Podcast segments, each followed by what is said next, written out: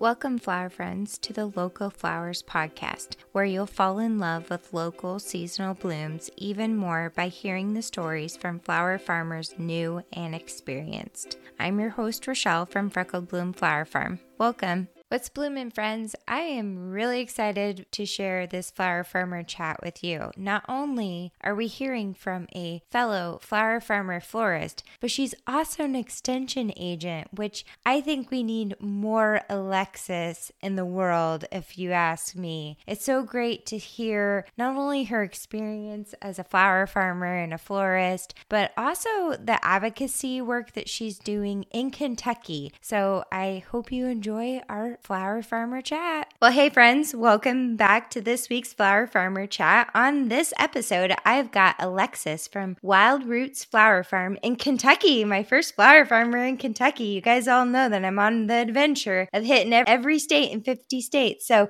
if you haven't been represented, you need to reach out to me. Well, welcome, Alexis, to the podcast. Welcome and uh, hello from the Bluegrass State. So uh, I'm very flattered to be your first Kentucky because there are some phenomenal Kentucky flower farms out there. So I'm just like, you picked me?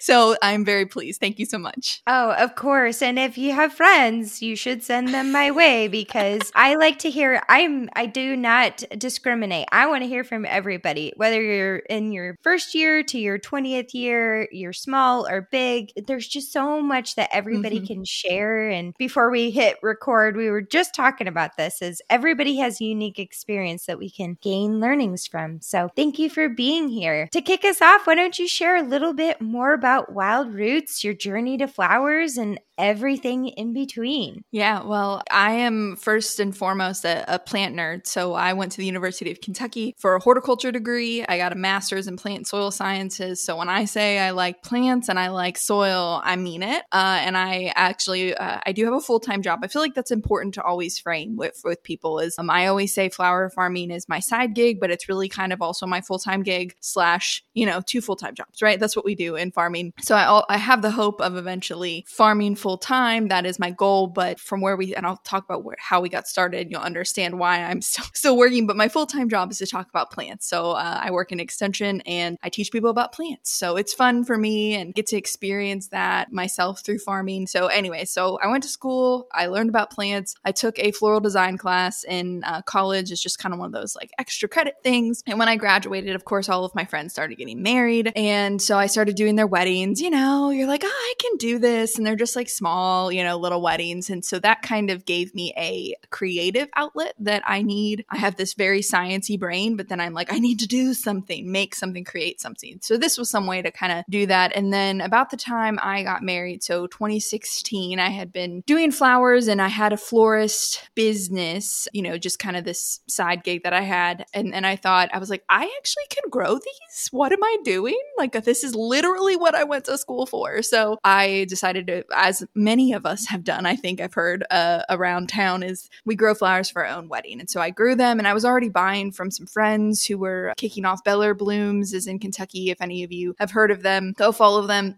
Uh, Anna and Aaron and, and Ruby, they're hilarious. So if you want to see really gorgeous flowers, really impressive farmers, uh, and just people who are funny as heck, go fo- go follow Beller Blooms. But anyways, so I was already buying from them. They were good friends, and so I started growing some for my wedding and it just kicked it off. And that's kind of what I say was like the start of Wild Roots. So I changed my business name, I changed the whole model and started growing on rented land. And so friends of mine were like, sure, you can use this uh, plot and, you know, paid them a small, very minimal, small fee to be able to uh, use that space and grew that space over about, what has it been? Five seasons, four or five seasons. Uh, grew that space bigger and bigger every year, you know, adding something and with the hope of just looking for land. And it was, it's Kentucky has a lot of land, but uh, a lot of it is not tillable land or or even no tillable land for that for that. Um, a lot of it is so rural that it'd be really hard to run a business especially a business that does so much retail at least we do and or even just to get to a wholesale market. A lot of our land is just not accessible. There's no internet. You'd be lucky if you got if you got city water kind of thing. So we finally found that in 2020 so uh, the the only thing that came good out of 2020 for a lot of us, but I will say was the interest rate was great then. Uh, so we, we found a piece of property in 2020 and then that's kind of kicked off the second wave. And this was like, I felt like I made a lot of mistakes as we all do when we start on that rented land. And I had the privilege, the absolute privilege of being able to make those, you know, quote unquote mistakes and kind of build myself up and figure what that was about. And then when we bought the property in 2020, it was funny. So we bought it in August and within the month of August, everything happened. Like we bought, we found it, we bought it, like closed, everything happened. But when I look back, my notes from, I keep, you know, notebooks of all the things I buy and blah, blah. I bought like 200 peonies in February and I don't know, a thousand bulbs or something with no idea where I was going to put them. I was like, we're, we're buying a farm this year. Like we had been looking for three or four years at that point. I was like, we're buying a farm and I bought those peonies and I was like, I had no idea. And it just, it, I, I guess I manifested it into, into being. But so I had a place to put my peonies and that's what we, the first things I planted were peonies and daffodils. And we, I had tulips that I was throwing in a random ditch that I was digging and I was like, oh, there's rock here. Sweet, lovely. And just kind of it cycled out of there. So now we're on about, I say about an acre of production. And that's some of that is just right now paddock that we manage that's around, like for our peonies, as an example. There's a lot more grass than there is peonies in that area, but we do still have to manage it. And slowly over time, you know, we're going to add some stuff. So I say about an acre. We have a high tunnel as well. So that was the other big thing that I had been saving my money for all those years was like, I'm going to build a high tunnel. Uh, I love high tunnel growing. It's like, it's just my thing. I think it's fun. I love how compartmentalized it is. And I just, I love that little, I say little thing, it's big, but I love that. And then we just put up a, a greenhouse. So we have woody shrubs and we went in, I went in hard because I had waited for five years to get there, five seasons to get there. And so went in rolling, rolling fast. So we're on our third season there uh, and transitioned over. So we're fully transitioned at this point. And yeah, it's just been, it's a wild ride and all of the things that we do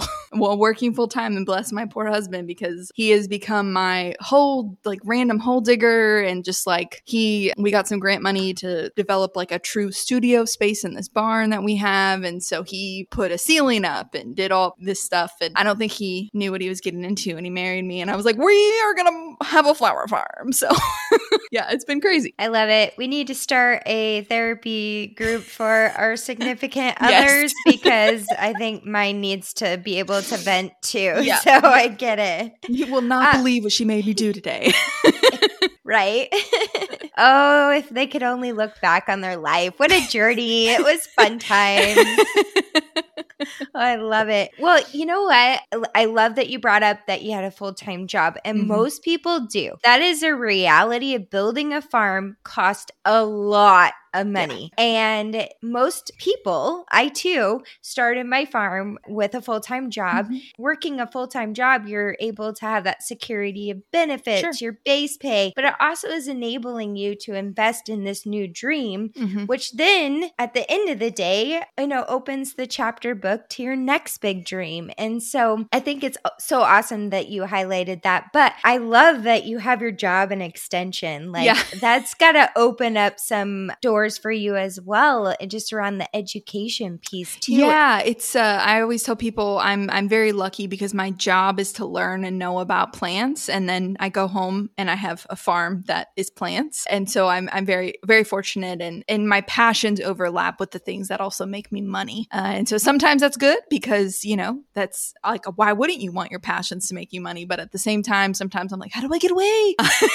But but i am very fortunate and and when i get you know we've got a great community of flower farmers around here. And I'm the person who gets the text message that's like, hey, what is this? What's wrong with this? That it's it's both my job and my pleasure to help them with that. And and we learn from each other and I'm able to I'm able to help other farmers, you know, like I understand when they went through negative 20 degrees that we had last December. What my crops are looking like means that I can help them when they bring something in. They're like, what is going on? I'm like, oh yeah, I saw that in my ranunculus. Don't worry about it. You know, it's I can really relate, I think, better from that that point of view. But then I get the benefits of being able to research disease all day because I can't.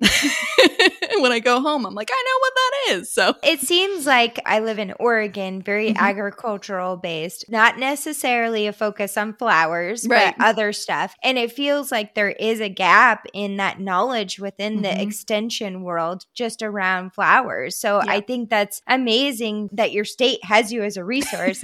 and I'd love to know just a little bit like, are you connected throughout the US? And do you see any growth in more of the extension offices focusing on flowers given the big boom mm-hmm. of local flowers? Yeah. So like, I have the, like I said, very fortunate from a full time position to be able to work with other universities and know more about them. We all know about North Carolina, right? They've been doing research kind of the top of the game forever. And a lot of you probably know. And if you don't, hurry and go get on the Instagram website, whatever, Utah State. So Dr. Melanie Stock, I've met her. She came to one of our, it's our, called our Kentucky Fruit and Vegetable, but it's slowly changing into specialty crops uh, because last year we had a whole day on flowers. We've done a lot of different things there, but it was traditionally all fruits and vegetables that came out of horticulture has had a pretty big push, relatively speaking. I mean, we're not California or Florida, but we were a big tobacco state. So a lot of people know that about Kentucky who know anything about ag. Of course, there, there was tobacco settlement money that came out, right? Like all those companies kind of went away and tobacco kind of crashed in Kentucky. We still have people that grow it. But from that are funds that are still be, being doled out from year to year to support something other than tobacco and traditional agronomic crops. So uh, we have a Kentucky Horticulture Council. We have some great things that support those more specialty crops, and flowers are climbing the ranks, and we're starting to get recognition from that. Great specialists and me being annoying and loud and being like, we need this because I need it, and I'm not the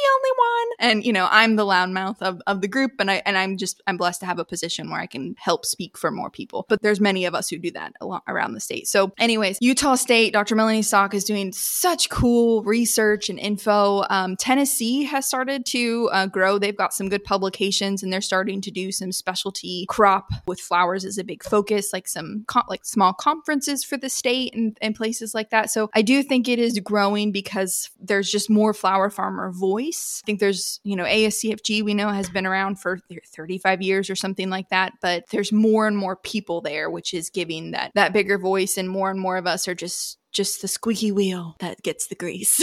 so I, I, would say uh, it's growing uh, that way, and just Instagram. I mean, and I mean Facebook too. But flowers are visual, right? So like if you if you're flooding social media with beautiful pictures of flowers, and in my case, corgis with flowers because I have two corgis and they're the cutest ever.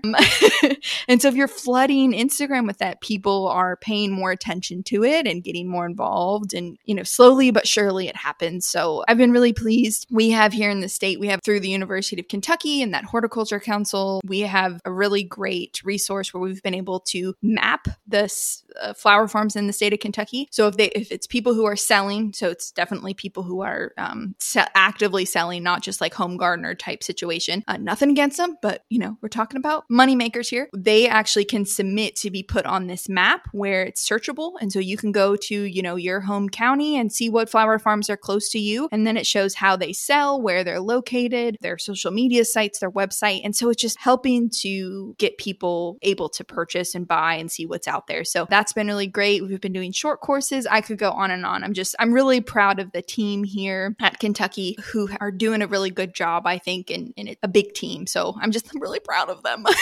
well, knowledge is power. Yeah. And like you said, flowers are very visual. And I think there's just COVID, as much as it created so much disruption in our world, there was a lot of great disruption. Mm-hmm. And I think it's just as I've had more and more of these conversations, local flowers have created bonds within communities that historically mm-hmm. haven't had the opportunity, especially in these rural communities where, you know, if you've got a florist in town, they have to drive five hours to the wholesale, mm-hmm. like, and the price of flowers is pretty expensive right now. And mm-hmm. so it's not really an attainable resource that folks can have. And so I just, it's been so so exciting to hear the stories of flower farmers starting their journeys and really creating this bond in their communities. So I can't wait to see more, I guess, institutions yeah. recognize us as an industry within the ag and mm-hmm. just all, I mean, you know, the floral industry is a big moneymaker. Mm-hmm. So if we can bring that money back to our communities, I think that's pretty amazing. And it's stories like yours and you being the squeaky wheel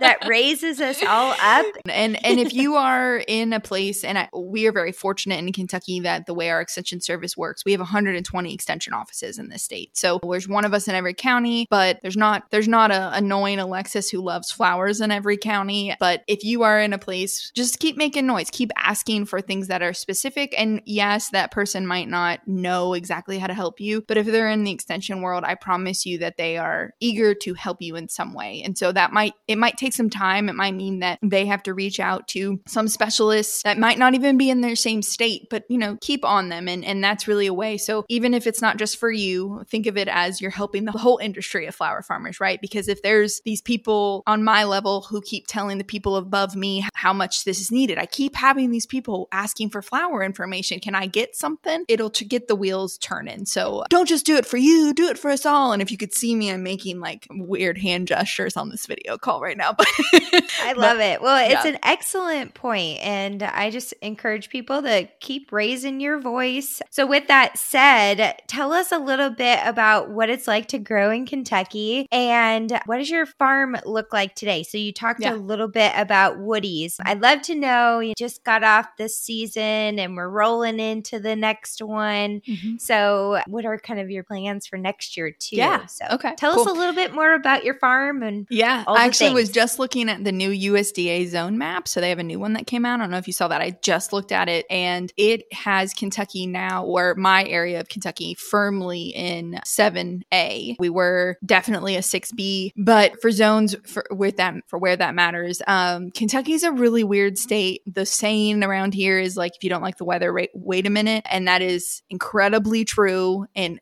every sense of the word. And so, and I have family all over the US and they will all tell you Kentucky is so weird. They don't know how to plan for trips here because the weather, they have to bring four different outfits for a week. So, as an example, like we had that cold spell, the polar vortex, as we've been calling it, uh, came through last winter uh, in our area of the country. And so we experienced negative 20 degrees on our farm, which was, I now know ranunculus will withstand being in a high tunnel with the uh, agribon layer on it. Negative 20, they were fine. I lost maybe my butterfly ranunculus were not happy, but the anemones literally laughed at it. Like they were like, "What is it, golden here? I what?"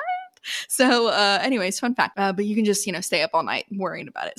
So, so we had negative 20 and in the summer times it's you know we can be in may which is normally you know spring in our area and it can still be uh, it can get up to you know 95 98 degrees. So we had really high humidity in the summer uh, 80% humidity is pretty standard in the summer times here and we just have crazy fluctuations. Kind of this climate change thing uh, we've had uh, we had really bad windstorms this last April which we is kind of tornado season season for us, but it was, I was literally in the high tunnel with a razor blade because I was like, I'm going to have to cut the plastic. Like, I'd rather cut the plastic. And it was, I don't recommend this. Go, don't go do this. Okay. Don't be in a windstorm in your tunnel. But my husband was putting in new screws in our, in the poles because they were being sheared off because the wind was hitting it and just restlessly and everything. So I was sitting in there with a razor blade, like weeding with a razor blade, like in my pocket, ready to just cut the plastic off. And we had uh, 75 mile per hour winds at the farm. So it's just really gone crazy. Uh, we have crazy periods of drought, and then we'll get rain in the middle of July for some random reason for five weeks straight. And it's you're like, I gotta go harvest these tiny little windows. But anyway, so weather is crazy here, but it is also a great place to grow things at, uh, despite that, because we do fortunately get rain. We do have a pretty nice long season to be able to grow stuff. So, anyways, that means weeds are also crazy. So that's really nice. On our farm, we have, I have kind of a perennial zone, which is about point in time. I think it's like 50 by 200 feet, 50 by 300 feet, something like that space. That is perennials. We grow a lot of Kentucky natives. Uh, you know, our state flower is goldenrod, which is huge in the floral industry, but there's a lot of other natives out there just do really great. And that's kind of, that's kind of our niche. Like our saying is like, you know, Kentucky native is kind of like what we find have on our shirts and stuff like that. Uh, and it's just important to us. I am, I'm a plant nerd, like I said, so I, I love growing the weird stuff. I have a bed, a ditch that my poor husband dug, a trench for me. That's about, what is it, two foot by five foot, and then about three foot deep trench that I have lined with a pond liner. And I have Sarracenia, which are pitcher plants growing in it. And so that's been my little experiment pet. We do have some that survive with a little extra protection. And then I have some annual zones that I rotate through. That's about with my dahlias is probably again another 50 by kind of 200 right now. And then I've created a windbreak because like I said, we have wind. So I've been working on a windbreak since we moved there of woody. So we have forsythia, viburnum, kolkwitzia, snowberry, hydrangea, nine bark, weigela, and probably something oh, cotinus, smokebush in there. And you know, they're still small, but I've harvested a little bit off of them, which has been really nice. And I, you know, that's your my retirement plan as I call it. And then we have some other spots with lilac and mock orange and then the peonies like I've talked about. My landscape is all cuttable plants. So everything I've been putting in is something that I could cut off of. And I've had good friends are plant nerds and they have some old cool plants that they've taken cuttings of. And so sometimes I only have like one of something, which is, but it's in my landscape. And I'm like, if I can cut that for a bridal bouquet and it's just something extra special uh, that's really important to me. And then I have a small rose garden that's been growing probably too fast because roses don't do well in Kentucky, but there's something that uh, they remind me of my mom. And so she had a rose garden and they're just, they're more for me. But again, if I can cut a beautiful garden rose, cut one or two stems that go in a bridal bouquet, all the better for it. Uh, and then here's, here's one of those misery loves company kinds of things for those of you out here. I'm sure a lot of you who have grown dahlias have experienced virus, right? It's rampant rampant in dahlias these days. It's crazy. And there's like three different kinds there's gall and bacteria. And that's a tangent rabbit hole I could go down forever. A few years ago, before it was like as out there and visible, some of the virus that we have, not the leafy gall or anything like the true different viruses, I got in some plants from a large overseas, we won't name names, place. And remember thinking with my like little plant brain, that just uh, looks weird, but it was a new variety to me. And I thought maybe that's just what it is. And that year was the year that I was manifesting. We bought a farm. So I grew all my dahlias in really big pots, which worked well, but I wanted to be able to move them. Because remember, I bought all these peonies and all this stuff. Long story short, I'm here I am in 2024, like five or six years later, and all of my dahlias have virus. And like I know it to be true. And I've had them virus tested. And so all of them, except the ones I bought this year that I quarantined, are trash. So that's fun. so if anybody's selling bulk tubers, I have some money to spend with you.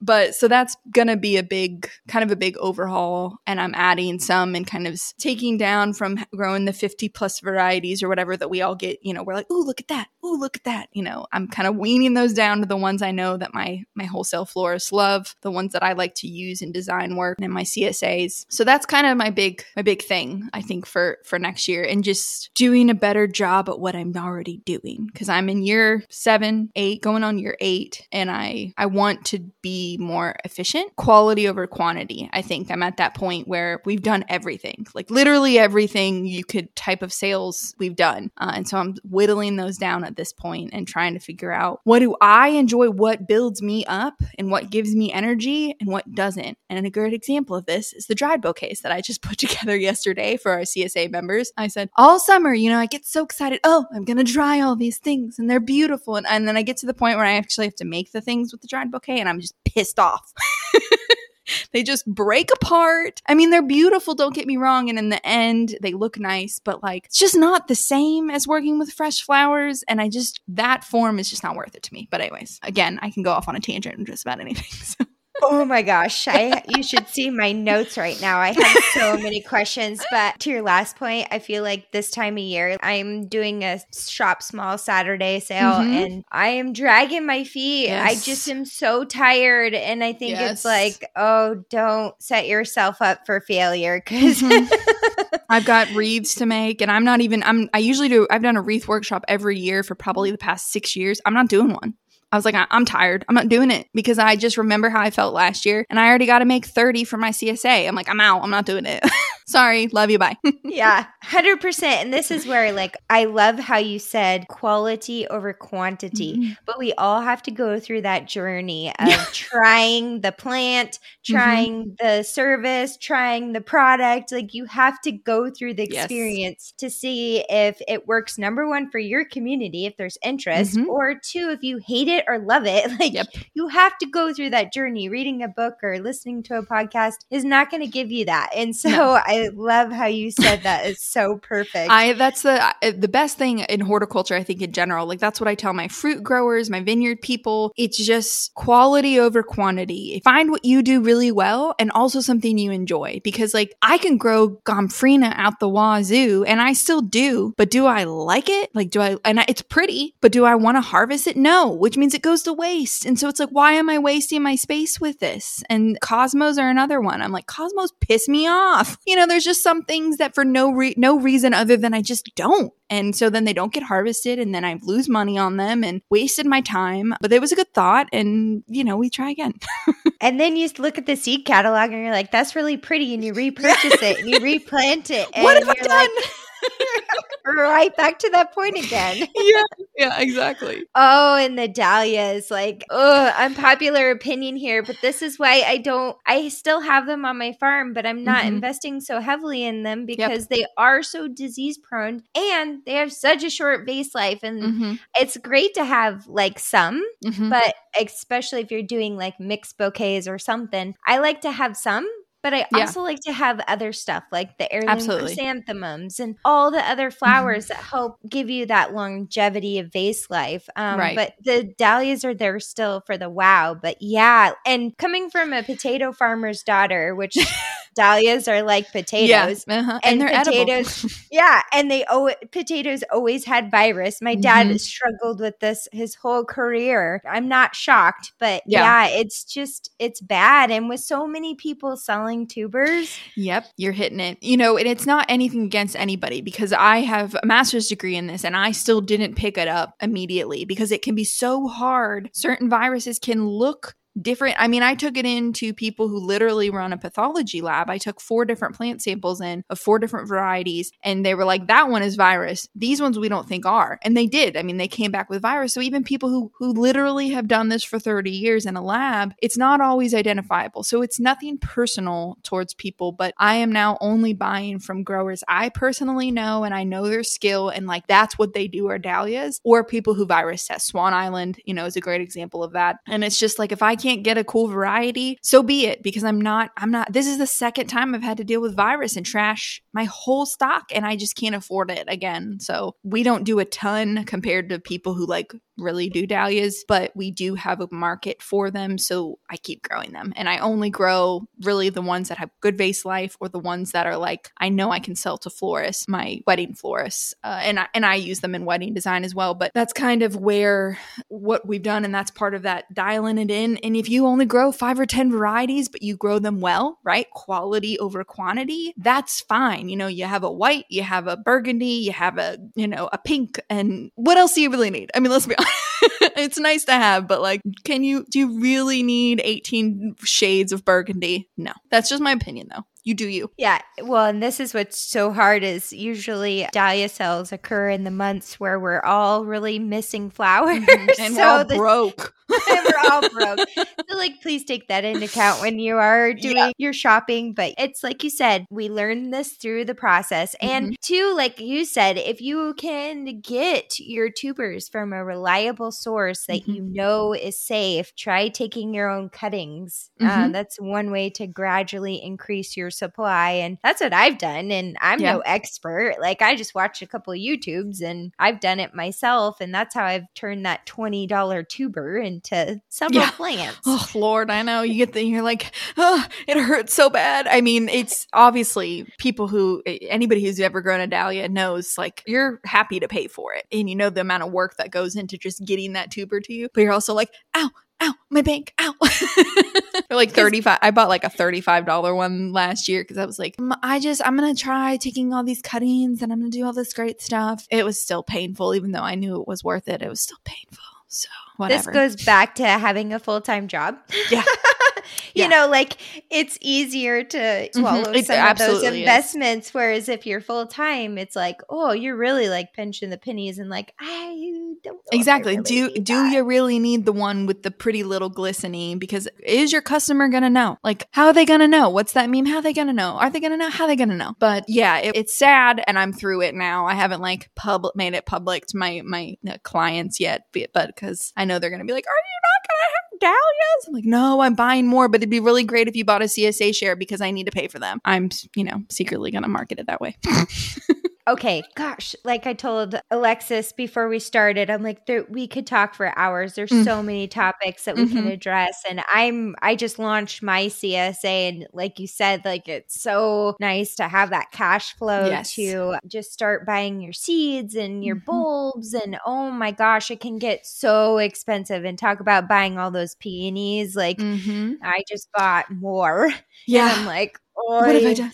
And it's earlier and earlier now. Like I bought my bulbs that came are are not even here yet because I ha- I'm bu- letting up like buying them pre chilled because again we've just moved up to seven seven B and we're not getting enough cold time for our, our tulips anymore. So they're not even here yet. And I paid for them back in like November, like of last year, and like before my blooms had even bloomed from the previous like season. I and it's just crazy to get in to get a good price to get the varieties that you hopefully want because there's no guarantee because the season hasn't even started yet. And I get it, like I'm not mad about it, but it, it's it's hard because you're putting a lot of money up front for something that you haven't even had the blooms for the previous money that you bought. and so I, I don't know about if you've read the book Profit First, but yeah, it changed my business. So if you haven't read that, and probably heard multiple people say it, but it, it truly changed my business. And I have a horticulture enterprise management degree. So like literally that's what I, I studied. And this book still changed the business uh, for me. So especially when you're buying those kinds of tubers and the fact that like, you know, we needed to buy a generator when we got negative 20 because we were like, we don't know like if the tunnel has to stay inflated. We didn't know if the power was going to go out. Like, so we bought a generator and I had that money because of profit first. And the fact that the dahlias are going down, I had that money because of the profit first. So that's my pitch towards that. And it's a funny book. Like, I know accounting books sound like lame. It actually is like a good read. So that's your winter job. Read the book.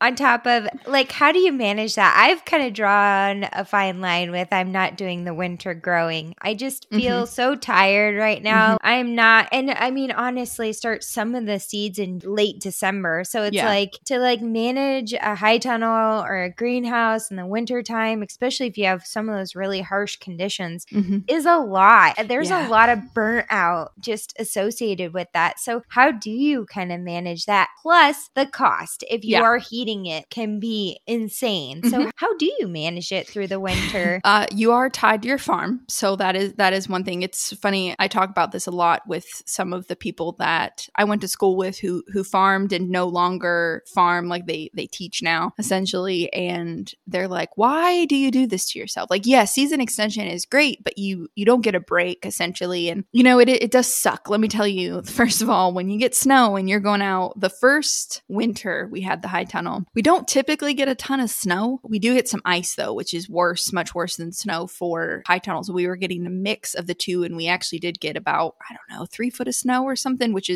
not an every year thing. But we also were getting ice. And so it was the first year with the tunnel. I had no idea what the snow load was going to be, and I was just panicked. My husband and I set an alarm for every three hours all night long and we went out and pulled snow off of the tunnel every three hours. So 1 a.m., 4 a.m. We haven't done that since. I think I've learned more about snow load and, and fortunately we haven't gotten the snow in that way. But it is it is a lie. And in those moments it really sucks. You know, and and I'm like, why do we do this? But I think that for me personally, the plants are so rejuvenating to me that having something that I can, I don't have kids, I have corgis. So uh, having something that I can coddle and having something I can kind of focus my attention on. I, you know, I love starting seeds. I love seeing things grow. I used to take naps in the greenhouse on campus because like that was my safe space. And for me, I think it is rejuvenating to me and my soul. And I'm, don't get me wrong, it's tiring and it is burnout. And people who know me well know that like I am the queen of burnout.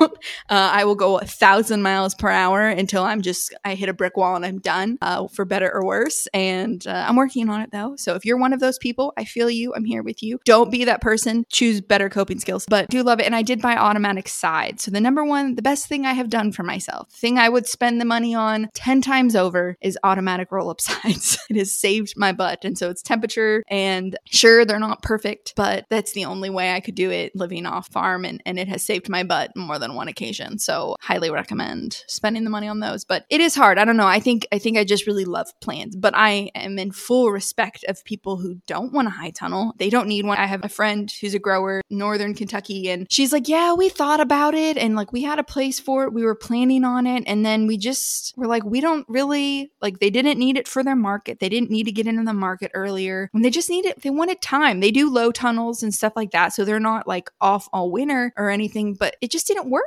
for them and the, their lifestyle. And I think farming needs to be a part. We give so much to farming that we need to make it work for us. And I think that there is a niche for everybody. So find yours. And it's hard. It's really hard not to do what the person next to you is doing because sometimes it's hard to come up with your own ideas. Find what gives you life. And for me, I love growing. So like I started doing grow kits, grow your own cut flower kits for people. And I love, oh my gosh, when I get a picture from someone who's like, I just cut my first bouquet from the garden. There is a joy in me that I cannot. I'm like, these are my babies bringing other people joy in a different way than just a bouquet can, right? Like there's so much more to that. And I, I love growing plants for them. So I don't know. I have this funny video from like COVID where I'm like sitting in the high tunnel and I'm uh, doing one of those like, you know, making myself sound like this little person voice or whatever. And it's just like, I think I would go crazy without you. I'm going to have to share it with you because I think it's still funny and it just shows how crazy I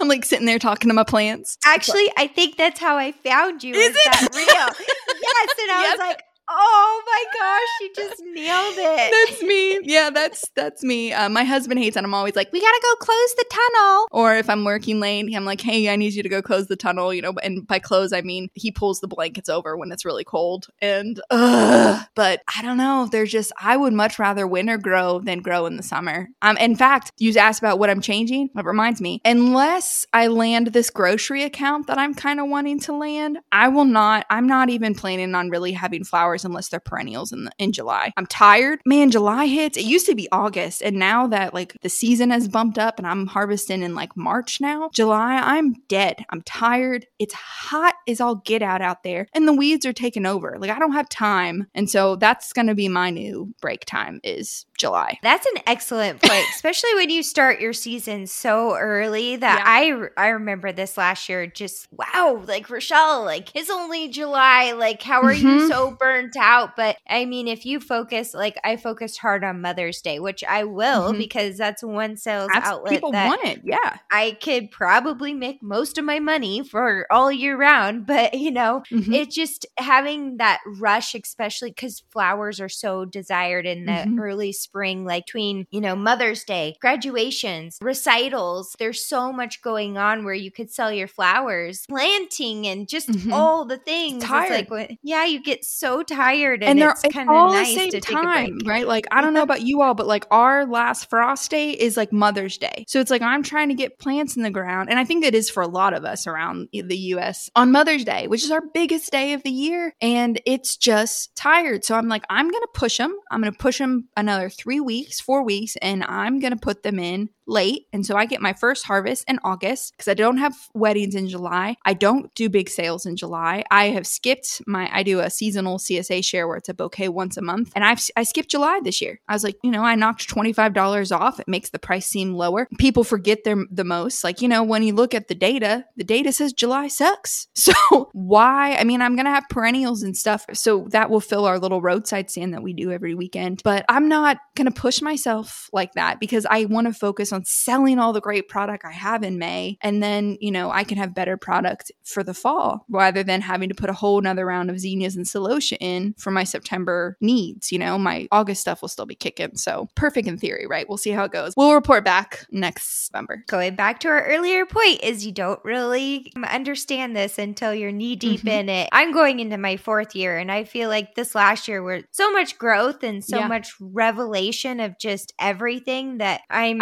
year I'm three, like you're reflection. like everything's changing. Yeah, exactly. Yeah, totally. just wait till but, you're five. You're gonna it's gonna be a, it's like turning th- I don't know how old you are, Rochelle, but like it's like turning 30. Like year five is like turning 30 to me, where you're just kind of like, I am this new person and I there's a new confidence there, and you're just kind of like, you don't want my flowers, don't buy them. Like I will find someone who wants them. So that confidence is coming. If you're a new grower, you will get there. Well, unfortunately, I'm turning 40.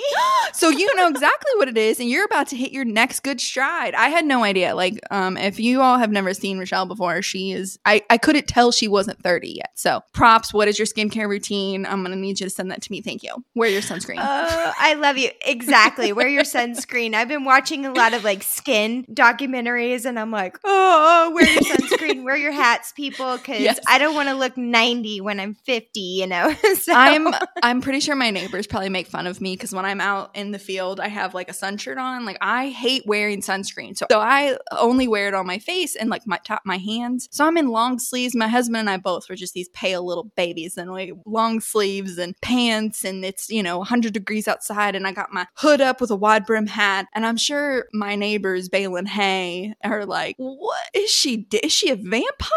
Like, what is going on here? Because I look ridiculous and I'm the palest one of my flower friend group. The rest of them are beautifully tan, and I'm like, I have a tan line. It's horrible, you know? Uh, so. Oh my gosh, I told you we're gonna get down these rabbit holes, but I at the same time, like it's good. We're in the sun so much. I too, I'm sure, like I'm probably the laughing stock of the neighborhood with all my outfits and in town too. I just don't care anymore. My husband, I went yeah. into town and I was getting the mail and I was giving him some of it, and he looked at me up and down. he's like, "Really?" I was like, I was like, "You know what? I do not care. I'm about to go spread compost. I don't give a crap what I look like." I understand the, the people at Walmart now so much better. Except I'm not like in pajama pants. I'm in like the dirtiest pants I own. I've probably been wearing them for a week because why why why would i you know? And so i'm wearing them for a week. I i'm pretty sure i don't smell but if i do smell it's not like bo so to me it's okay as long as it's not bo smell. I can smell like you know cow poop whatever and boots and you know this long sleeve and my hair up in this like wild bun and just like i mean ridiculous. And i i don't care. Like i'm delivering beautiful flowers that way. And i'm like nobody cares what i look like because the flowers they're pretty. So I'm like, I, it's amazing when I'll go out in public in these days. you know, I talk about aging and just being more confident in yourself. I yeah. 100% can relate. Those of you under 30, you will get there. if you're not there already, I promise it gets better. I just, you know, the flowers are all that matters. Me, on the yeah. other hand, and I think my customers understand at this point. I always love it when I'm delivering my CSA bouquets and they're like, oh my gosh, I'm a hot mess. I'm like, girl, do you see this? Do like, you know what hot mess is? Because like you ain't it, baby. You ain't it. and it's every time I deliver to you. Let's just be real. I am not showered and I look like heck. So, yep, yep, yep. You're lucky if I don't. I always have like, I'm the person who walks around and there's like leaves falling out of my hair somehow. Like, I, I don't know where they come from, but like, there's a whole joke about it. Everywhere I go, there's just like leaves that trail off of me. I always tell people I want to be that like uh, old witch with like the braids with sticks coming out of it. Like, one day, that's who I want to be when I grow up. Uh, it's a scary witch next door with the flower farm.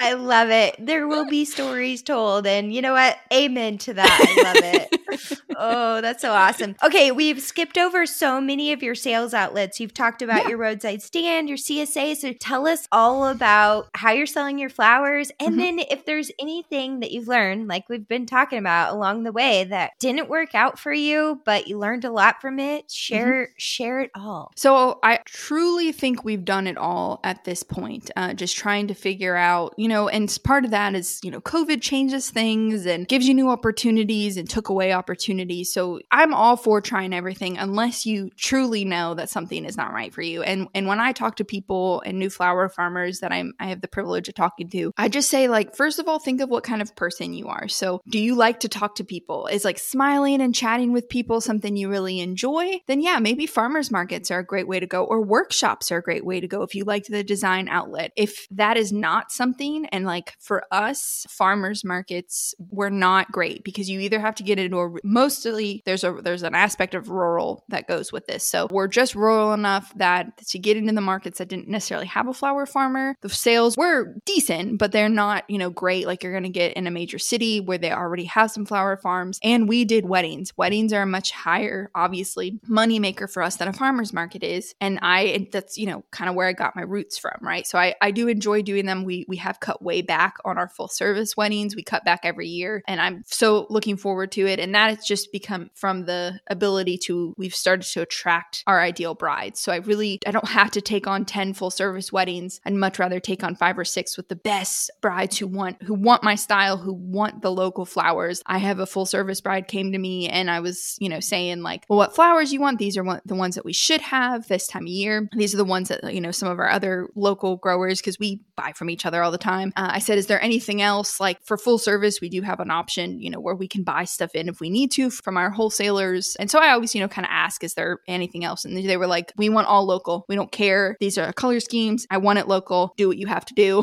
and I was like, all right, cool. So, you know, we're starting to get those people and I feel very fortunate. But anyways, so weddings are much bigger deals. So farmers market didn't work and it didn't make financial sense for me to pay somebody to sit at those markets. So that's where our roadside stand came in because I had a need for flowers to use them towards the end of the week because I was selling to my florists. We sell to um, mostly event florists, but we have a new co-op here that has started. We actually have two co-ops, but the one that's local to me is Kentucky Flower Market. And I think they have like 30 growers that work with them. And so we work with them and then we were already selling to some florists, just like brick and mortar florists and then wedding event florists. And they want all their stuff typically by Wednesday, like no later than Wednesday. And so we had that. And then we had our CSA shares that were again earlier in the week. And so we needed an outlet for those Wednesday, Thursday, Friday picked flowers. And so we we have the roadside stand now, which we got some great grant money through our Kentucky Department of Agriculture to help us build that. And we live on a dead end rural road and it's just the first year for it. And I, I think it's going, you know, pretty well. Spring sales again are better than everything else. But if it's a hundred bucks a weekend is what I always say. Like if it's a hundred bucks that I can sit out there and I can be weeding and making a hundred dollars while I'm doing it, to me, that's an opportunity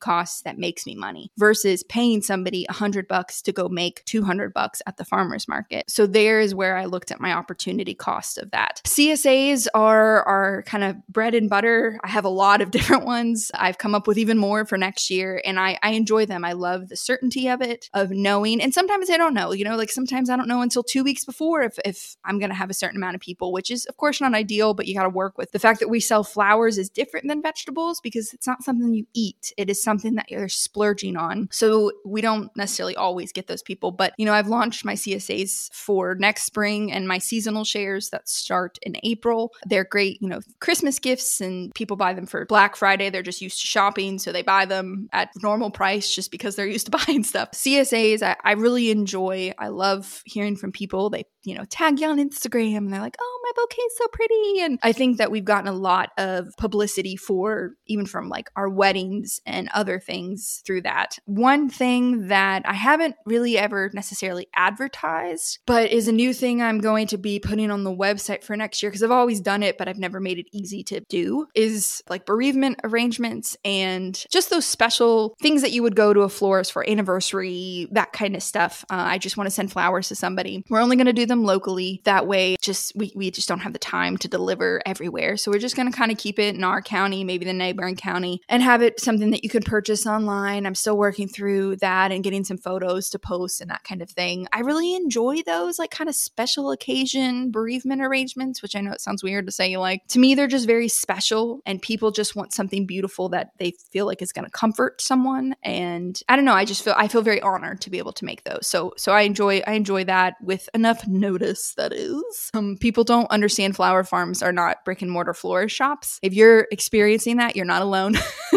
that can be difficult, but that's just education. And then we've done workshops, all kinds of workshops, dried Christmas wreaths, Christmas swags, uh, personal, large ones, uh, private ones, you know, spring workshops, all kinds. I really enjoy teaching. I feel like I'm a good teacher. I mean, that's literally what I do for a living is teach people about plants. So in this way, I'm usually teaching people about design. Terrariums are a fun one to do in February. So uh, we've done all kinds and I do enjoy them, but it is a lot. So we kind of took a, a little bit of a break from them this year. And we'll see if we jump back into them. I would like to at some point. I think it's really good marketing. If anything, workshops are great marketing. So I try and put it in that frame like, yeah, I'm making money off of it. And maybe I'm not making as much as I necessarily thought I wanted to, but I am essentially marketing myself for free. And those people often buy a CSA share or they're like, oh, my uh, granddaughter is getting married. And then, you know, they come find you. So I think that there's something to be said about that. So I think CSAs weddings and like our roadside stander are consistent ones that I have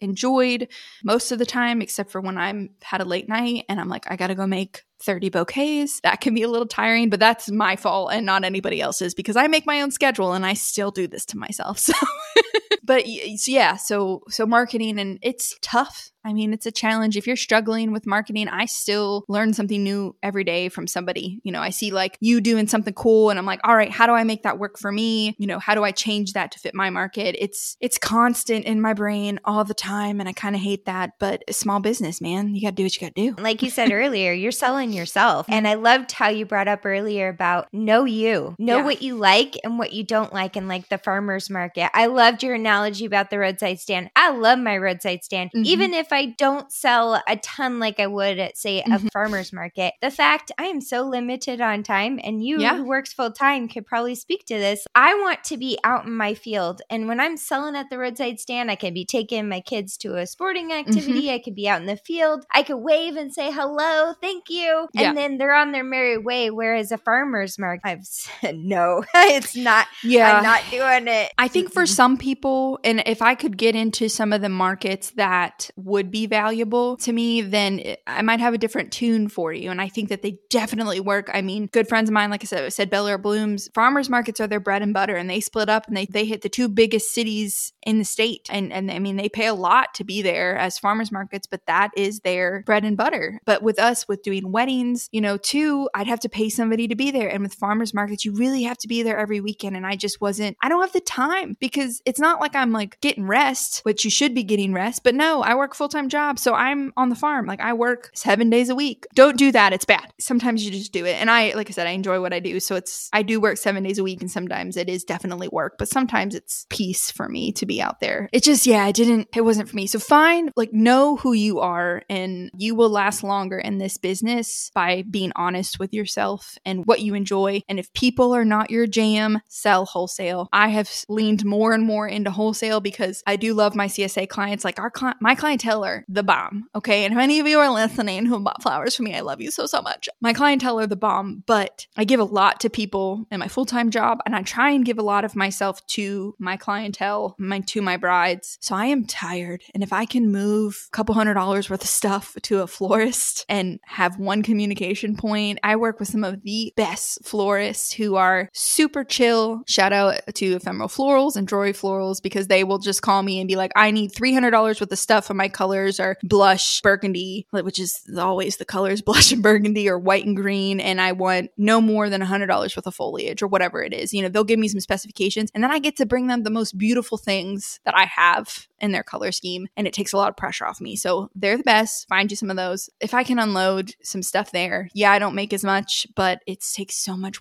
time off of me and just my mental capacity is just so much better. So we're I'm moving slowly more and more towards that, enjoying every second of that. So don't be afraid to change. totally. And oh, so many great points. It's amazing. you just gotta have me back on to talk about more things. I know. Because like I said, we could go for like six hours yeah. if we dive deep into each one of the topics. And your point about the workshops being marketing. So with my CSA, I kind of made it, it's a club, you know, and I focused Exclusive. really hard. Exactly. and people want to sign up for that mm-hmm. exclusive mm-hmm. club. But I did like a Mother's Day tea and they brought, I said, you could bring a plus one. Mhm. And you to know how many signups I had after that Mother's Day tea? And then Mm. they told their friends. And then I got all these new customers because I created a connection with that person that didn't Yep. know me. Even if they knew that their friend got flowers from me, they got to experience my Mhm. flowers. And so awesome. I think, like what you said, workshops are an amazing way to market your stuff. do a workshop at one of your CSA pickup points. So, like, I have worked with a bakery that has been, and they're just small, you know, maybe I can only fit 10 or 15 people, but those people already are willing to come to that site. You support the bakery, you know, maybe they do teas or a coffee shop, whatever it is. But, like, if you can even make one of your CSA drop points, if you can do a workshop there with them after hours or on a weekend or something, you find your people that way that are willing to come to that location most of the time. And I want this question answered. You keep saying we, and we all know the royal we, but is it just me? So is it is it the team of Alexis, or is it do you have those behind you other than your husband? yeah so i say we because my husband and i both through pro- that profits first model we both draw a paycheck. And so right now we couldn't both be full you know full-time flower farmers as, as we run things now. But i like to say we because he does keep my books. It was me doing all of that but uh, he's an engineer. He loves him some excel spreadsheets. He loves him that stuff some good pivot table. It's great. Uh, i'm like can i just like see a bar graph of that? And he's like sure click click click click. I do say we now because he does draw a paycheck from it. I also this year really was kind of a, a full year now because it was like late last year. Hired a guy on who does no more than 10 hours a week with me and so you know sometimes it's a lot less than that. Sometimes it's five hours a week but it kind of like caps out at 10 and that has been wonderful. So as an example i have a class tonight from my full-time job on beekeeping and i cannot make it home but he got in a few hundred of my ranunculus today. So like i'm not on the farm at all today. I picked out some stuff from the cooler dropped them off before work and then went to work and something still got done so that has been a game changer for me and even at minimal hours you know just knowing that like like he got my like he'll come me daffodils in you know it's not always or he'll weed something and so something is getting done. So yeah i definitely say we because technically two other people get paid uh, besides me and you know it's it's not a ton but it is helpful but it's it, i'm doing the marketing and the growing mostly because i have control issues. So i'm like those are my babies. Be careful with them. And i haven't yet gotten to the point where i'm going to teach anybody how to cut flowers because it's like everyone is different. How do you tell somebody something's ready? My husband is now becoming the dahlia man though so i will say men like dahlias. I don't know if your husband's like this or not but like i have found that men really seem to jive with dahlias for some reason. I guess because they're just they're uh, kind of masculine flower i don't know whatever. I hate giving gender roles to flowers but anyways. So he's kind of like taking them like on like they're still my babies but if i'm like hey i really need your help cutting because it's getting dark and i have to cut you know 2000 stems uh, he'll cut the dahlias. Like he can he can do he can handle that and help me put the tubers in and that kind of stuff. So i'm like slowly but surely i'm gonna pawn them off on him and he does not know it yet. This reminds me of Maggie from Pedalback. Her husband Matt, he loves the dahlias too. Mhm. So I think you nailed something. there's just something about it i would love to see the data up on that exactly 100% oh my gosh well we've been chatting for an hour and like i said there's so much more that we could talk about but i gotta hit my question my Mhm. standard question of what's your favorite flower and what are those that you have learned to fire So I would say that you know there's always a, a favorite flower for every season is my standard, and I, I I would go through those with you, but I will say it in the way of like it's definitely a flower I love, but it's a flower I will always grow even if it made me no money whatsoever. Is a gladiola, and that is because they remind me of my grandmother, and so that's just like it's just something I I happen to be able to sell them. They happen to be a standard. Is it my favorite flower? I certainly love them. Like I, it's it's like my birth flower or whatever too. So it's like I certainly really enjoy them. I think they're stunning and beautiful. They make me very happy. But I don't know if it's really my favorite because how do you pick a favorite child, right? But uh, it is something that when I think about something I will always always grow, it is that flower. Which flowers would I fire? Depends on on the year. I'm trying to think of the things that I have. Okay, I'm going to say this. It's going to get really mixed results from people. Okay, don't come at me. All right, but I will never again grow lemon basil. The Mrs. Burns, I'm sorry, I can't. I just it never looked good. I tried it two seasons, right next to in the same row as my cinnamon basil, which cinnamon basil is one of the loves of my life, and it just didn't. It didn't love me. Let me put it that way. So I definitely fired her. And if you've not grown cinnamon basil, definitely do it. And I would say the other love of my life I will always grow would be celosia because it's like every shape, color, it's easy. It's like, oh, you didn't want to pick me today? It's okay. I'm going to look good on this plant for another four or five days. And like I said this, I gave a talk for some beginning flower farmers yesterday, and the celosia slide came up because I was saying, like, here's some easy ones to start with. And I was like, this is celosia. She's the love of my life. so I would say that would be the other one that if I had to really pick, she's she's the love of my life. So that's an excellent point. And she can produce you seeds and she Right? can dry. Like I feel like What can't she flowers that do? can do so much. I know, right? I just like what can't she do besides survive Yeah. the winter? But even then, sometimes she's like, "Hey, girl. I mean, it's And cold, but and she can self seed herself sometimes too. Mm. So oh yes, she can."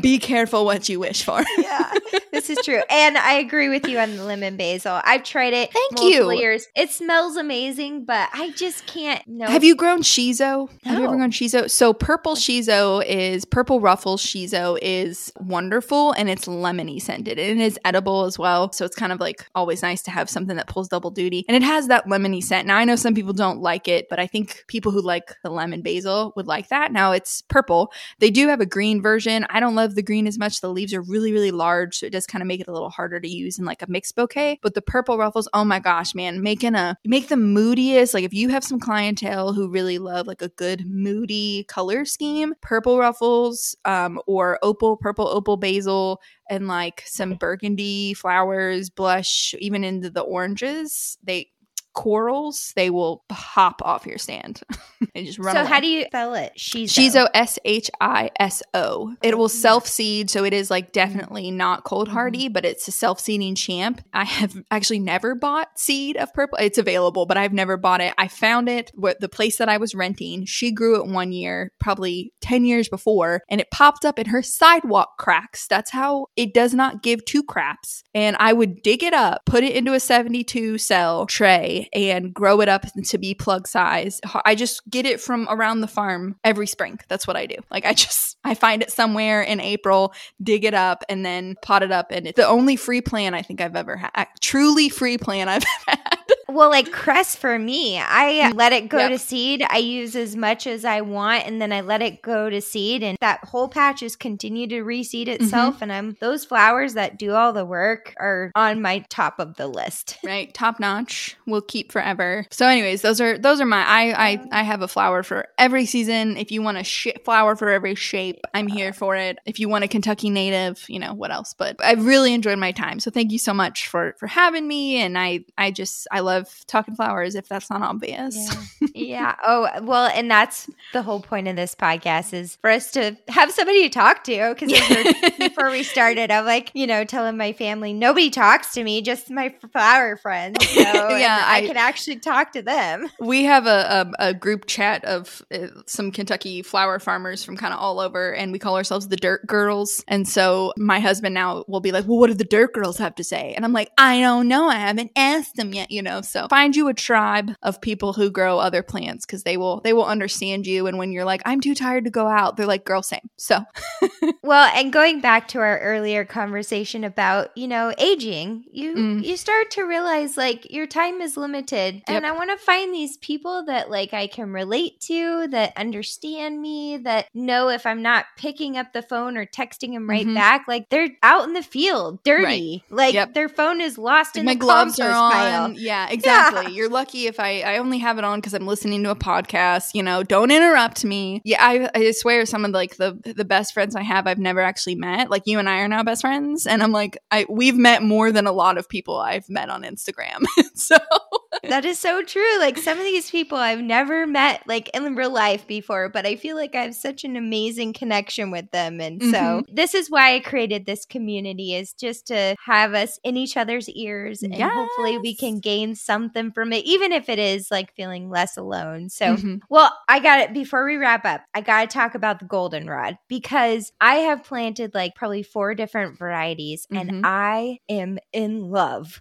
with Mhm. that plant. It Mhm. is so incredible. So, can we just digress for two seconds before we wrap up about Oh, yeah. goldenrod? And do you have favorites? Yeah, I'm, I'm. I'm pulling out my notebook right now that has my list of goldenrod in it so that I can remember where I've planted what things. And if you take nothing away from this podcast, it should be that you should keep good notes. And I know that's easier said than done, but that I have a cute little notebook I bought from Floret. It's got cute flowers on the front of it, and it literally goes everywhere with me. Like, why do I need it on vacation? I don't know because my brain might randomly be like, "Crap, what kind of peony did I buy?" And I mean to know now. It will drive me crazy. So, anyways, okay, let's see. Goldenrod. So one that I really like that if you don't have it, you should. It's called Wand Goldenrod. It is a very, very late one. And I like it because it's going to hit your chrysanthemums. It is blooming around frost. It will take one and it is tall. Like my Wand Goldenrod, I'm five foot six and it's taller than me. And it is a very, I don't know if you're familiar with like witch hazel, like that yellow bloom of witch hazel. It's kind of almost, it's almost neon. It's very vibrant. Wand Goldenrod is kind of similar. It's not quite as harsh as that, but it's very, very vibrant flower and it is not as fluffy keep so it's, people don't even necessarily realize that it's a goldenrod. So it, it's fun and it's easy and it's that late bloom. So that's really nice. Of course, you probably have fireworks. You have fireworks goldenrod. Yeah, that's, that was a good one. And gold baby is the other one that like, it blooms at a weird time. And I don't know if it's just my system. It blooms about two months before our, like our native goldenrod does uh, for us, which is kind of nice it sort of extends my goldenrod season and I can have that available because that's a florist staple. If you want to get in with a florist, goldenrod is a great way because they're familiar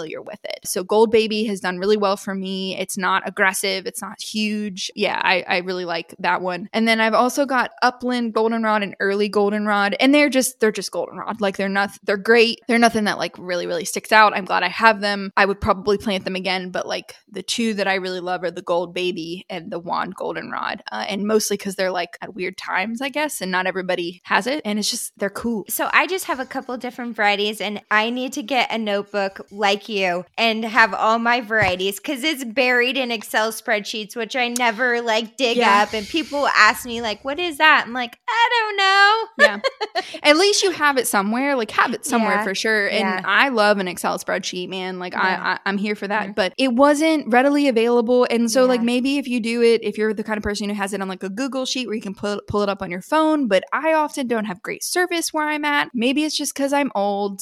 As the as my brother is a Gen Z, so he would be like, "You're so old." I still keep a paper calendar. Like I I do have some online stuff for my weddings and things like that, but I still I transfer all that into a paper calendar. There's something to me about writing it down, putting it in a form. You know, I like to have some colored pens going with it, and it's still a mess. It's still jumbled. It's got my field notes in it, but there's something about writing it physically for me personally that. So if if you have found that taking notes online is not working for you, just try getting a cool notebook that's pretty. And mine is real rough. This is my second one. I had another one. I started this one. We bought the farm, so this is all the new farm stuff on it. And I have another one that I filled almost to the last page with just all the other stuff. I look back on that, like I really do go, wait, where did I get that that one time? And I'll flip through pages, and yeah, it's not as good as like being able to search it on my computer, but I learn a lot from myself and see where I've come. So there you go. There's Write your so stuff much down. to write stuff down. No, I totally agree. It's I don't know. There's something about pen to paper. It just Yeah. makes sense. The cool thing about goldenrod to like what you illustrated is it is a staple. Mhm. It is amazing, and you can. It's a perennial. yes, people. it's easy. Like, it comes back, but it has this really long season, and I'm going to add the wand, a Mm-hmm. goldenrod, to my collection. But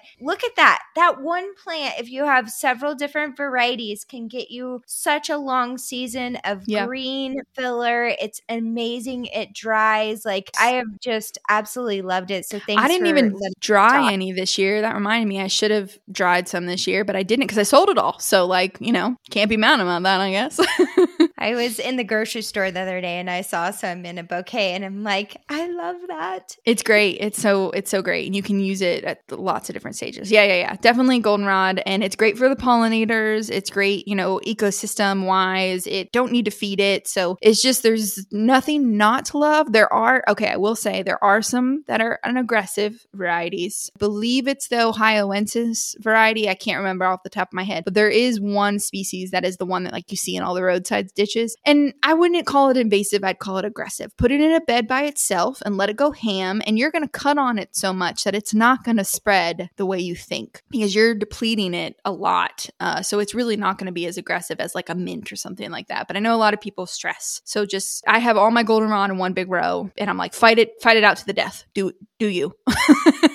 Alexis has been so good. I yeah. like I want to talk about your pitcher plants. I want to talk about all the things, but I want to honor your time and Thank you. I just so appreciate you being here and I know you're part of another podcast. So maybe yeah. share a little bit about that and then where can others find you for inspiration or if they want to buy your Aww. flowers, yeah. how can they follow you? Okay. So yeah, I do for my full-time job if you're a plant person and you know, we talk there's some episodes where we talk about flowers, but it's kind of all plants everything. Uh, I host with three other other guys who are awesome, uh, kind of part of Extension, have really various backgrounds. It's called Hort Culture podcast. So that's two words, Hort Culture. It's a blue background with a plant on it, and you'll hear my voice. I will probably sound something like this at, at the beginning, but it's really fun. We have a good time. It's people who just really love plants. So if you if you want to listen to a podcast, but you get overwhelmed with all the flower ones, Rochelle and I were talking about that. Like it's sometimes you're just like, I just don't want to listen to anything more about flowers, right? And and that's okay. But if you want to learn about soil testing or insects or other things that can still help you on the farm, marketing, check that out. I tend to think it's good, but you know, that's just me. And then from a social media standpoint, if uh, my social media is Wild Roots Farmer Florist is my handle on both Facebook and Instagram. My website is Wild Roots Farmer Florist, so you can check out our photos and check out all that kind of stuff. And it's a little bit of a mix of just pretty pictures and some education because I can't help myself and I want you to know how to take scented geranium cuttings. You know, it's a little bit of everything and cute corgis. Come for the corgis. Honestly, just stay for the corgis. The flowers are great too, but they're really cute. So so you can you can find us there. We're located in the central part of Kentucky in Harrodsburg, Kentucky specifically. So cent- very centrally located. We do drop off points for our CSA kind of in a in about a 40 mile radius around us. We've got some drop off points. But yeah, we do all kinds of stuff. If you have questions, like feel free to reach out. Like I said, I, I'm really I have gained a lot from this community. And so I try and give back when I can, whether that be from a work point of view or just like a personal farmer to farmer. You know, if you're looking for a resource or something, I might be able to help you find it. And so I'm happy to do that. And I think that we all got help somewhere. And so it's our, our responsibility to give that help back. And I think that's what you do, Rochelle, giving your time to this podcast and helping people. So thank you for for doing that for this community and helping this community grow. Well, thank you for that. And I see big things in your future, friend. Be ready to start just in like politics or something. Right? If I quit my day job, maybe because I'm like, I'm sick of people giving me the flowers by the end of the day. So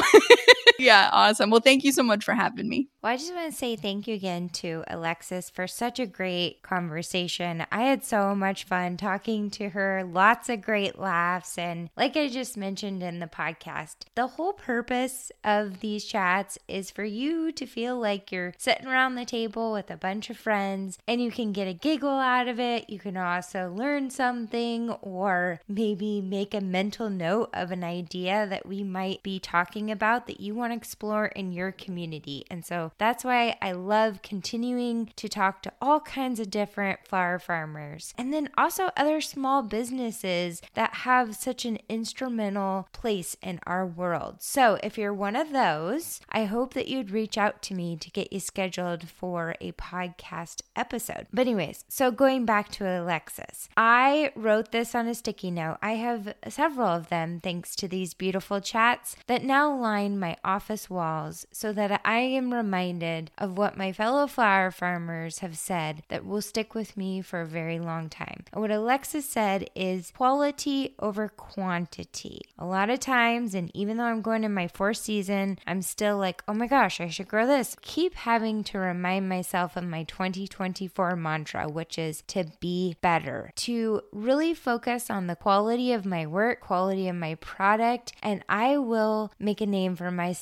by doing those things. So, thank you you so much, Alexis, for this great conversation. I hope you guys enjoyed it, and we'll be talking with you in the next one. Take care, my friends. Well, that wraps up this episode. Thank you so much for joining in to the conversation. And together, all boats will rise and local flowers will be blooming fabulous in all of our communities. So, if you are a fellow flower farmer that want to join in on the conversation, please reach out to us to get you scheduled for a podcast episode. And if you're just listening in and enjoy the podcast, please share with your friends, your family, and everybody you know. We really appreciate it. Thank you.